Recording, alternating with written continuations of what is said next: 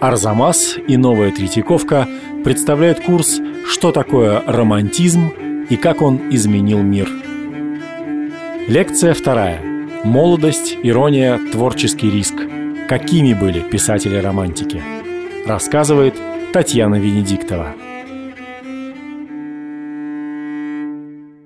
Что мы себе представляем, когда говорим о литературном романтизме?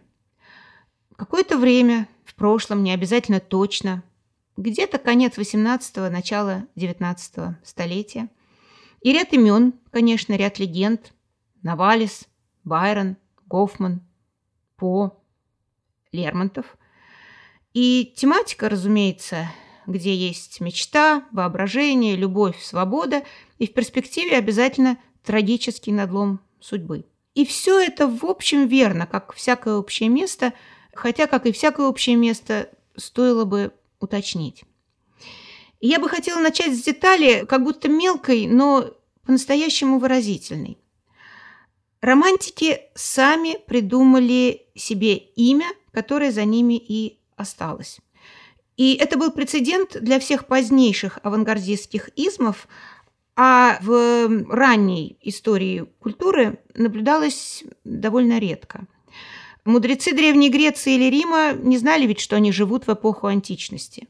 И средневековый человек не подозревал, что обитает в эпоху Средневековья. Но вот герои романтической эпохи – свою принадлежность к ней и свой, так сказать, представительский статус сознавали очень даже. И это при том, что эпоха сравнительно коротка, очень коротка, она измерялась всего несколькими десятилетиями. Слово «романтический», впрочем, старше. Его первое употребление зафиксировано в Англии аж в 17 столетии, и означало оно тогда «похожий на romance». Что такое romance? Это сочинение, часто на вульгарной латыни или на каком-то романском языке, производном от латыни, отсюда, собственно, название. Как правило, сочинение низкого развлекательного жанра о рыцарских подвигах, о фантастических приключениях. Э, такое сочинительство ни с чем серьезным, высоким, статусным, престижным не ассоциировалось, и поэтому в раннем употреблении эпитет «romantic» имел уничижительный оттенок. Но со временем оттенок выветривался, а спектр употребления слова расширялся, и все охотнее его примеряли к культурной среде и к э, природной среде. Например, романтическим romantic могли назвать ландшафт. Какой ландшафт? Живописный, питторескный, э, волнующе странный, способный рождать поэтическое чувство. То есть не упорядоченный, разрисованный по линейке классицистический парк, а нечто в новом вкусе, чтобы пещеры были, и водопады, и руины, если не настоящие, то искусственные, и таинственные уголки для любовных свиданий. Вкус этот получает распространение. И вот под конец XVIII столетия два брата, философа, немца, Фридрих Шлегель и Август Вильгельм Шлегель, вновь применяют слово к поэзии и со всею теоретической решимостью обобщают. Романтическая поэзия, говорят они, это не просто особый род поэзии, старинный, эксцентрический, в чем-то даже сомнительный. Нет, это синоним поэзии как таковой, и более того, это перспектива ее будущего развития. Так и в этот момент романтизм становится знаменем, при том, что сказать чего точно знаменем все равно нельзя. И в итоге принудить это капризное слово к однозначности никому не удалось. Разные люди продолжали его использовать на очень разный лад. Вы помните, наверное, как иронизировал автор Евгения Онегина по поводу стихотворных опытов Ленского. Так он писал «темно и вяло, что романтизмом мы зовем. Хоть романтизма тут немало, не вижу я, да что нам в том? В самом деле, что мы зовем романтизмом? Получается темное, вялое письмо, хотя возможное разноречие. Там же в Онегине другой иронический пассаж. Лорд Байрон прихотью удачной облег в унылый романтизм и безнадежный эгоизм. Да, романтизм оказался куда как чуток к индивидуальным прихотям поэтов и писателей. И в данном случае байроновская прихоть, так называемый баронический герой, Герой мрачный, загадочный, одинокий, зачарованный собой и разочарованный во всем остальном, он действительно по праву считается одним из ликов романтизма, но именно одним из. Поэтому если мне, например, прямо задать вопрос, есть ли у романтизма сущность и отвечающее ей определение, я, наверное, отвечу отрицательно. То есть есть множество конкурирующих мнений, есть дискуссия, которая началась когда-то и не иссякла по сей день. Поскольку в самом широком из всех возможных смыслов романтизм – это синоним современности, а мы в ней продолжаем жить. Собственно, это предполагалось той исходной оппозицией, которую предложили братья Шлегели. Das Klassische, das Romantische. Классическое обозначало вневременной идеал прекрасного, а романтическое, напротив, идеал современный. Классическое запечатлено в бессмертных образцах, предназначено для повторения вечности. Романтическое силится реализовать то, чего еще никогда не было, изобрести новое – Здесь, сейчас, на собственный страх и риск. Романтизм и в дальнейшем акцентировал в себе вот это обостренное чувство момента и учил читателей своих, европейскую публику, этот момент обживать. Что по-настоящему совсем непросто, потому что для этого ведь можно осознать себя живущим в истории, осознать, что прошлое уже состоялось, а будущее еще не совершилось, и ты находишься в пробеле, в неопределенности, без гарантий, что куда как неуютно. Вот эта обостренная чувствительность к моменту и творческая отвага, наверное, свойства, которыми художник-романтик дорожил больше всего.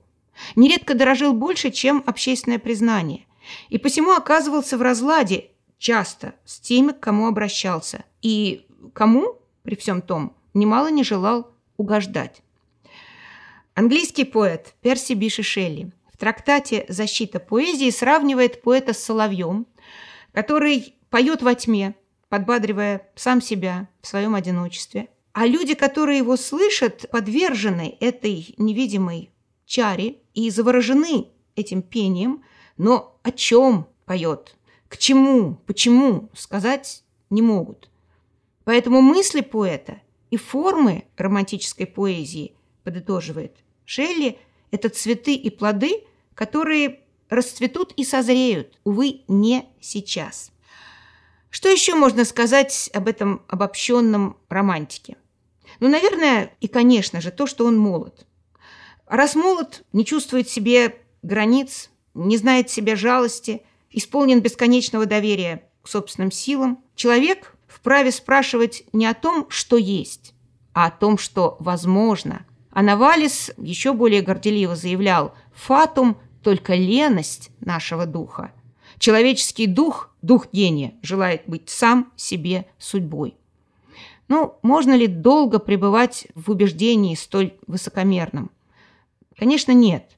Поэтому романтик пожилой, романтик трезвый, усталый, примирившийся с жизнью – это вообще-то оксюморон, противоречие в терминах. Таких никогда не бывало.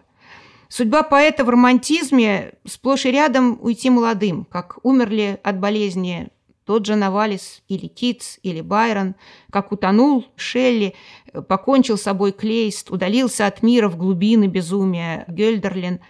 Конечно, бывали и долгожители, э, бывали и те, кто на склоне лет получил признание, получил возможность любоваться многотомным собранием сочинений, например, Уильям Вордсворт, поэт-лауреат, например, Вашингтон Ирвинг, прославленный в Америке.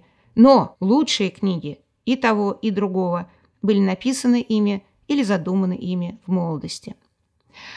В итоге романтизм как культурно-исторический пласт, как некоторое средоточие энергии и жизненной, и творческой, очень скоротечен. То есть, по сути, можно говорить об одном поколении, о тех, кто родился примерно в 1770-х или 80-х годах, к третьему десятку жизни достиг пика творческой зрелости, это 1790-х, чуть позже, а к 1820 годам, к середине десятилетия, фактически движение сходит на нет. Точно в Германии, в Англии, где оно зарождалось, Конечно, оно продолжает жить как подводное течение. Более того, оно распространяется по периферии европейского континента на север, на юг, на восток, но это уже другая история. А мы сейчас говорим о фазе начала, о самооткрытии, о, так сказать, заре, которая вся освещена всполохами Великой Французской революции. Если говорить еще более образно, можно сказать, что романтизм – это дитя просвещения, но очень требовательное дитя, вечно недовольное и бунтующее, которое, с одной стороны, наследует критический, свободолюбивый пафос философов, философов предреволюционной поры, а с другой стороны от него отрекается, стремясь пойти куда-то дальше, до крайности, до экспериментального предела, иногда до абсурда даже – в этом смысле можно сравнить символы двух революций, которые соседствуют довольно близко во времени. 1775 год – это американская революция, следует за ней война за независимость, первое в истории восстание колонии против европейской метрополии. И, с другой стороны, 1789 год – революция французская, прямо в сердце Европы низложен старый порядок, король казнен, работает изо всех сил гильотина, льется кровь и начинает свой путь к славе безвестный пока выскочка Бонапарт. Все видели на фотографиях или репродукциях символ первой из революций, конечно же, созданной постфактум, статую свободы. И все видели полотно де ла Круа «Свобода на баррикадах». Символ, может быть, не буквально Великой Французской революции, но вот ее позднейших отзвуков во Франции в XIX века. Как они не похожи друг на друга. Американская чинная дама, величественная, с факелом, и на полотне де ла Круа женщина, увлекающая порывом, почти вакханка, полуобнаженная, заражающая страстью. И та, и другая очень выразительны. Чем? Что сделала американская революция? Цвет просветительской эпохи. Она провозгласила, что историей Отныне правит не произвол, а писанный закон и строгая цифирь. Она превратила вчерашних э, подданных британского короля Георга в граждан, то есть избирателей, абсолютно равноправных и в этом смысле абсолютно одинаковых, как АБЦ или XYZ. В освобождении, эмансипации человека, индивида – это огромный шаг. В большинстве стран Европы он еще не сделан и долго не будет сделан. Но любопытно, что только что он сделан, как тут же начинает ощущаться как слишком умеренный, слишком робкий, недостаточный. Романтик ищет движение, он ищет продолжение революционной бури. Для романтика, каковым э, в XIX веке был Делакруа, личность интересна именно вот в этом взрывном потенциале, в неподводимости под общий знаменатель, в уникальности, в неприятии стабильных рамок общего порядка. И стоит посмотреть еще раз внимательно на эти два образа, чтобы оценить символический разрыв между веком XVIII и романтизмом, который устремлен вперед в XIX столетие. Наверное, в романтике живет даже страх остановиться. Для него замирание, примирение и покой слишком ассоциируются с умиранием. Поэтому разрыв с просветительским благоразумным идеалом был остр и зачастую также вот и переживался. Романтический герой вообще всегда куда-то устремлен. Он куда-то движется, не очень различая пространство внешнее и внутреннее. Гетовский Вертер записывал в дневнике «Я ухожу в себя и открываю целый мир». И эту фразу, наверное, можно поставить эпиграфом к любому романтическому произведению. Это всегда рассказ о путешествии, столько же вдаль, сколько вглубь, и этот глубинный мир оказывается и загадочным, и удивительно, странно устроенным, поскольку правит в нем заведомо не логос, разум, а скорее эрос, желание. И богатство переживания, сложность переживания оказывается ценностью неизмеримо большей, чем ясность, логичность, трезвость мысли. Очень интересный, можно сказать, образцовый романтический роман оставил немецкий романтик Людвиг Тик. Роман называется «Странствие Франца Штернбальда», и он весь про путешествия. Про путешествия, в общем, неведомо куда и зачем. И э, случайный попутчик этому самому путешествующему Францу говорит в одной из сцен «Слишком уж чувствительная у тебя душа, милый друг. Все-то на свете на тебя воздействует и все влияет» отвлекает туда и сюда. И действительно, для романтического героя, того же Франца Штернбальда, смысл путешествия, а может быть и жизни вообще, жизни как путешествия, это быть ему эоловой арфой или ветряной арфой. Так называлась, между прочим, очень э, модная в то время игрушка. Ее вывешивали либо в проеме окна, э, либо под деревом в парке. Простейший резонатор. Натянутые струны плюс дуновение ветра. Спонтанно рождалась музыка. Вот чем-то подобным эоловой арфе хотел изо всех сил быть романтический поэт, как тот же Вордсворт молодой. Подумал я тогда – вот мой земной удел — внимать мелодии, без меры, без созвучий, Чтоб я ответствовал на вещий зов певучий И страстным языком природы овладел. Очень непростое дело — пытаться овладеть страстным языком природы, который бессловесен, великолепно выразителен и в то же время невыразим. В целом о романтическом мире хочется сказать гораздо позднее сказанными словами Станислава Лема, что этот мир не лоялен к своим обитателям. В этом мире на каждом шагу воображение бросает вызов разуму. Его тревожит, его беспокоит, его дразнит, но вряд ли можно сказать, что это какой-то акт презрения. Наверное, даже наоборот, потому что что стал бы делать разум, случись ему победно воцариться надо всем. Мир остановился бы, мир стал бы ужасно скучен, и поэтому для разума так важно чувствовать себе границы, оставаться открытым собственным противоположностям, эмоции и воображению, то есть тем стихиям предсознательного, досознательного, которые романтики, наверное, не открывают, но первыми делают предметом исследования – их понимание человека – это некое подвижное единство, это непрестанное становление, это усиленное самовопрошание и само, я бы сказала, превосхождение. Вот это понимание человека будет одним из самых ценных подарков от романтизма XX веку. Зигмунд Фрейд ради этого будет внимательно читать Гофмана – Жак Лакан, его французский продолжатель, будет проводить интереснейшие семинары по прозе Эдгара Аллана По. И еще про одно интереснейшее изобретение или открытие романтизма важно сказать. Это ирония. По-немецки «иронии» или «виц». Почему я думаю, что это открытие или изобретение? Ну, разумеется, ирония, фигура речи, троп, старая как мир – это то, посредством чего говорящий дает понять обратное тому, что говорит. То есть я хочу сказать «нет», но говорю «да», и при том вовсе не скрываю своего «нет», а как раз вот так причудливо его выражаю.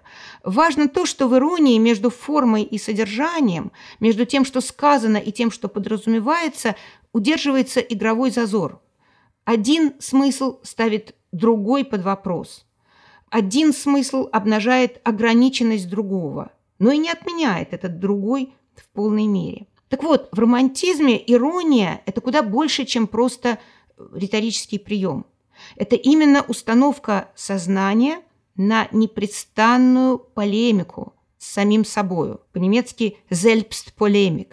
Это способ удержания и внутреннего мира, и художественной формы в незавершенности, в открытости изменению, непредсказуемому изменению уже упоминавшегося Фридриха Шлегеля образец иронии – это клоун. Клоун, который выступает на арене в паре с канатоходцем. И выглядит это шоу смехотворно. Клоун идет по канату так неловко, так неумело, вот-вот упадет. Как будто бы это отрицание акробатического искусства. Но оно же одновременно, разъясняет Шлегель, является собой его высшую степень, потому что, чтобы изображать смертельный риск, которому подвергает себя неумеха, нужно быть сверхвиртуозом. Ирония – это непрестанное самопародирование. Ирония – это буфанада духа. Это способность и готовность бесконечно возвышаться над собственной ограниченностью. И в иронии надо участвовать. Когда мы читаем историю Катамура Гофмана, читаем о высокой страсти музыканта Крейслера, а вперемешку про любовные томления кота, и все время замечаем иронические эхо, проскальзывающие между этими двумя пластами, мы формируем в себе ответ на вот такое же ироническое, противоречивое, сложное сопереживание жизни. Но, разумеется, если мы читаем именно так, как эта книга хочет быть прочитанной. Это важный момент, потому что романтический текст предполагает именно вовлеченное чтение, активное чтение, творческое, но и критическое, вовсе не самозабвенное. Стихи не могут читать себя сами, с некоторой подковыркой разъясняет молодой Вордсворт. И не может читатель передвигаться по тексту наподобие индийского принца или генерала, раскинувшись в паланкине. Не может читатель быть переносим с места на место, как мертвый груз. В идеале читатель – попутчик, спутник. Он идет с поэтом шаг в шаг, куда бы, в какие бы дебри поэт не направлялся – в идеале, кто знает, он может превзойти самого автора талантливостью. Уж сколько написано про романтическое одиночество, но будем помнить о том, что любое романтическое повествование всегда, часто очень эксплицитно, это внутренний диалог. И эта беседа с самим собой часто сопровождается настойчивым интересом к другому. И поэтому совсем не случайно э, романтики все время стремились объединяться в какие-нибудь кружки, братства, синакли. Как правило, очень недолговечные были эти объединения, но остро необходимы в моменте. Почему? Потому что это были теплицы, в которых взращивало себя новое. В кружке можно было, как выражались те же немцы, сим философствовать, то есть философствовать вместе, или сим поэзировать, творить поэтическое вместе – и это состояние совместного творчества романтики ценили как мало кто до них или после них. Это ведь действительно счастливейшее состояние, когда мое слово, моя мысль электризуема, возбуждаема, побуждаема, дополняема мыслью другого. Получится высказывание в итоге завершенным, оказывается неважно. Кому, собственно, высказывание принадлежит, тоже оказывается неважно. Вот послушайте, что заявляет Навалис. Кто не обращается с чужой мыслью, как со своей, а с собственной, как с чужой, тот не настоящий ученый. Для подлинного ученого нет ничего своего и ничего чужого. Ну, очень опасная мысль, если понимать буквально, фактически оправдание плагиата. Но в том-то все и дело, что молодого Навалиса – занимает вовсе не мысль «продукт», а мысль «процесс». Мысль, которая движется, ищет сама себя в неопределенной ничьей промежуточной зоне, которая питается неразборчиво из разных источников, мысль, которую собственничество остановило и убило бы, а это чего меньше всего хочется. Для романтиков вот этот принцип безостановочного движения, бесконечного открывания себя другому, это принцип, который реализуется и в творчестве интеллектуальном, художественном, и в общественной жизни, и в частной жизни, в частном быту. Для 20-летнего Шелли, например, ну, невыносимо, чтобы в романтическую утопию, в чувство к возлюбленной, проник червь собственнического эгоизма. И мы читаем – Напрасно мне твердила эта рать, что должен я меж всех людей избрать любимую или друга, а иных, хотя немало есть и среди них достойных дружбы и любви, навеки из сердца выбросить. Не мог он выбросить из сердца других и в жизни Шелли это обернулось драмой, скандалом, публичным остракизмом, даже изгнанием из родной страны, и вряд ли могло дело повернуться иначе. Можно тут виноватить его в чрезмерной возвышенности над прозой человеческих отношений. Можно сочувствовать ему, с другой стороны, как заложнику слишком требовательного идеала. Но так или иначе и с его стороны, и со стороны других его собратьев и сестер, кстати говоря, это был выбор сознательный, сопряженный сознанием рисков. И неудивительно, повторю еще раз, что и жизни романтиков были прерывистые, и творческие проекты их тоже имели э, вид фрагментов. Пусть фрагменты. Но именно фрагментарностью они, наверное, более всего и вдохновляют. Какой-то беззащитный, беспомощный. И с этим связан, наверное, самый главный тезис, который я припасла под конец своей речи.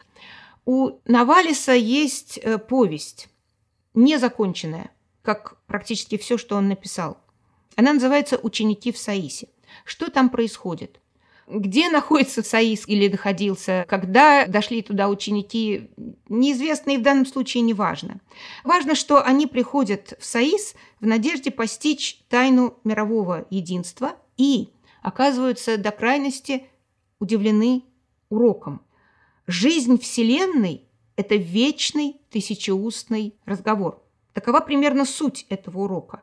И э, значительная часть э, этой повести строится именно как разговор, как собеседование, как дискуссия, которая учеников, а в роли ученика, конечно, оказывается и читатель тоже, ошеломляет нестройностью и непривычным многоголосием.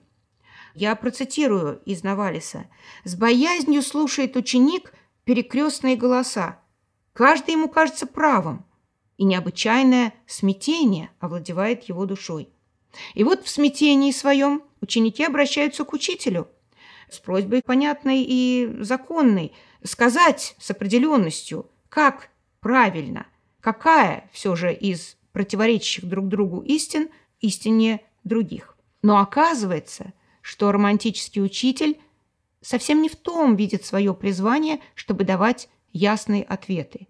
«Мое дело, — отвечает он, — будить в юных душах различное чувство природы, упражнять его, это чувство различное, изощрять и сочетать с другими способностями. Все это за тем, чтобы душа изжила в себе постепенно растерянность, исполнилась всезрящей и ясной веселости – то есть творческой свободы. Большой вопрос, считать ли такую педагогику утопической, сомнительной и, может быть, даже вредоносной, или наоборот, в высшей степени практичной. Потому что чем сложнее мир, тем невозможнее в нем освоиться без того, что у Навалиса называется всезрящей веселостью, то есть без доверия собственной творческой силе и доверия другому.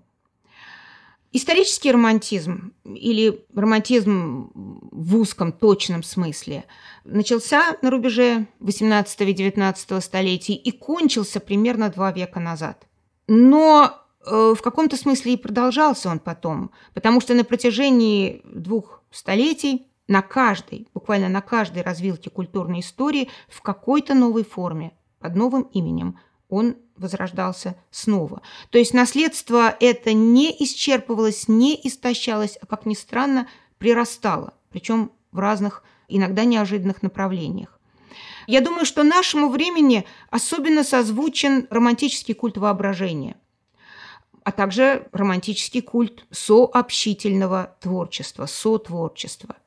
Также созвучен опыт пересмотра границ – дерзкого, зачастую рискованного, между разумом и эмоцией, между вымыслом и реальностью, между высоким и низким, между серьезным и игровым.